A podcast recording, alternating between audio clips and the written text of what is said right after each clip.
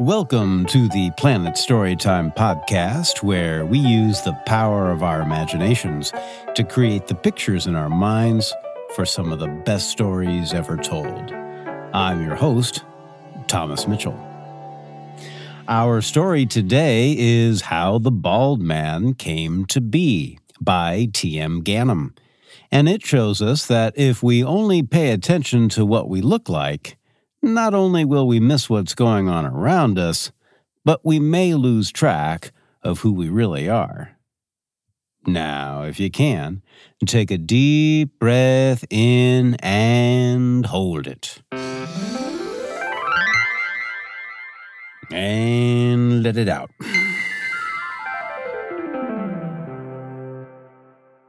Now, we're ready for today's story. Remember to see the pictures in your head as you listen to the story. I hope you enjoy it. How the Bald Man Came to Be by T.M. Ganem. Once long ago, in the ancient times when humans were oh so gloriously close to this world, there were three men of a distinct privilege. In all of the very few villages that existed on the young earth, there were no other males with such spectacularly fabulous hair. Strikingly grand headdresses, each of the three with its own unique brand. Flonkeltrue had a head of a stern, mighty nest, black as midnight with a heavenly sheen. Its threads a tight curl, an explosion of rings that sat a proud perch, bold and wide.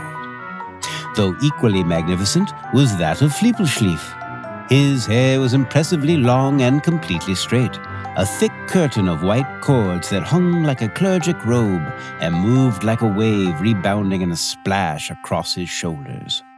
And then there was the hair of Fleed.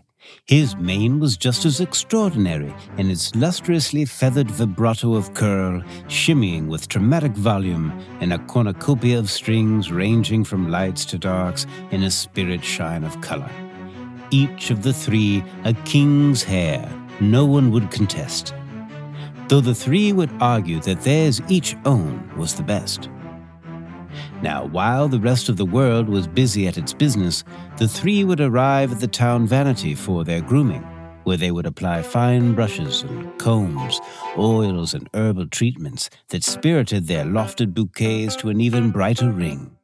At the vanity, there was a waterfall of a perfectly fine sheet that hung thin and low and reflected with crystal clarity all that stood before it.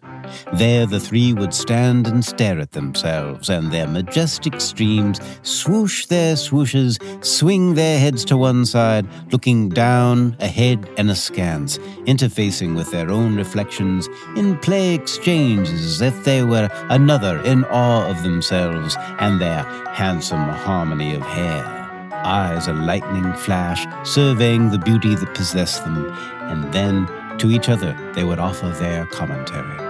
How could you not think that a regal nest such as mine is the finest? questioned Flonkeltrue. These bold drapes are inimitably grand, can you not see? Fleepelschlief would say with conviction. My powerful ripples make one stand in awe. Is that not plain? exhorted Fleed. While the rest of the world continued at its business, the men would go on and on, concerned with nothing but their appearance and the constant joy it brought them. Though as the world digests the pith of human dealings, it seeks ever balance on the whole. And while these three men, blessed with such follicular largesse, made use of their lives in the adoration of their sublime bundles, this simply wouldn't do with the business of the world needing to be done. Now, there are creatures called reckoners who can't be seen. They floated above the world and reckoned the fates of time and space. They handled many cases, always pursuing the reckonings that would spring the most good for not only our world, but the whole cosmos. Now, in the case of these three being so obsessed with their looks, the reckoners couldn't help but reckon that they were a appalled. They couldn't help but chuckle, just a bit, I mean, really. But these reckoners reckon that the three men must see an alternative to their obsession, which would help them be much better off, for, after all, at the day's end, our deeds outlive our dues. So they conjured what they hoped would be a good example to help the three consider things differently. They produced a man strikingly bald, but for a ridge of fuzz strapped ear to ear midway along the back of his head, his dome otherwise stretched in gleaming skin. Here, this man could serve as a model of one who could manage with scarce cranial adornment. Even at the first roll out of bed, there wasn't a frowsled hair to correct, and so it was the day could be instantly tended, dispensing all prep work to render himself presentable. Rather, the bald man presented as he was. His plain and naked head laid bare to the world, unapologetic and proud. The hairless orb casting a smart reflection at the spill of light any time of day. Now, the three men laden with their luxurious locks gazed upon this newly conjured man as they saw him walking the streets conspicuously in their path. They couldn't help but stare, struck by such a fierce curiosity. Why, what tragedy has befallen this poor fellow? inquired Flonkeltrue. A most unfortunate accident, I'm sure, concluded Fleepleschief. The horror, whispered Fleed. Though, as they saw the bald man stride with an oblivious confidence, they began to smirk at his unwittingness. Doesn't he realize he's bald as a coot? Hmm, why, he rides his head high for all to see. They couldn't understand the mindset that would allow oneself to exist in this way. The reckoners looked down at the three and realized their shining example of hairlessness was doing nothing to open the minds of these superficial souls, and a more drastic measure would need to be implemented. Upon their night's sleep, the reckoners reckoned a dissolution of the three sturdy head covers and made for a fading and a thinning of each of the tremendous bonnets, making for a balding in process in each of the three though the men slept on without noticing. Waking up without a care in the world, the three men began their typical march to the town vanity, where upon arriving and gazing upon themselves, they thought something to be wrong with the mirrored waterfall.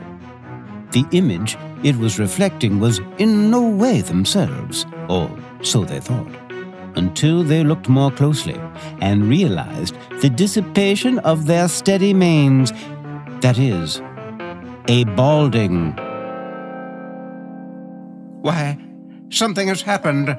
I see holes where no holes have been before, observed Flonkeltrue.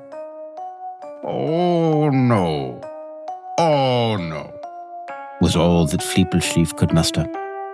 This is not happening, asserted Fleed.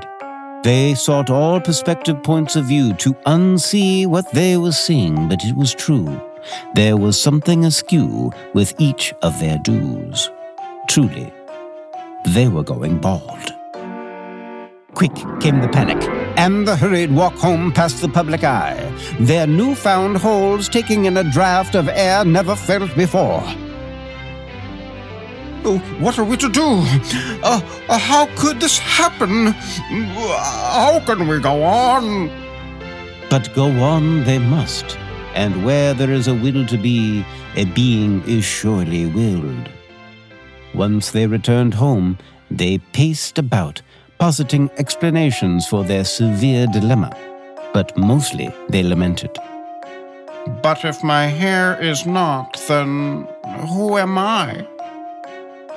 And just then there was a knock upon the door. The three peered out the window to see the bald man, who little had they realized would no longer be a stranger. They welcomed the man in, and there was such a shared knowing that all four sat and started to have tea even before the first mention of the word hair, or lack thereof. And then their words spewed forth. How can one manage? Is there a cure? Will we have to move away? Uh, no, no, no, no, issued the bald man disgustedly. Oh, goodness gracious, and me, oh my, and I tell ya, I never. Oh, what in the world are you talking about? Uh, how can one manage? Oh, let me tell you, gentlemen, there is no real hardship here. The only hardship you're feeling is in your mind. Now, therein lies the cure. The bald man said, pointing to his crown and move away, uh, move away, all right. Move away from the mirror and start living your life. It doesn't matter what you look like. It's who you are. It's how you do. Not this kind of do.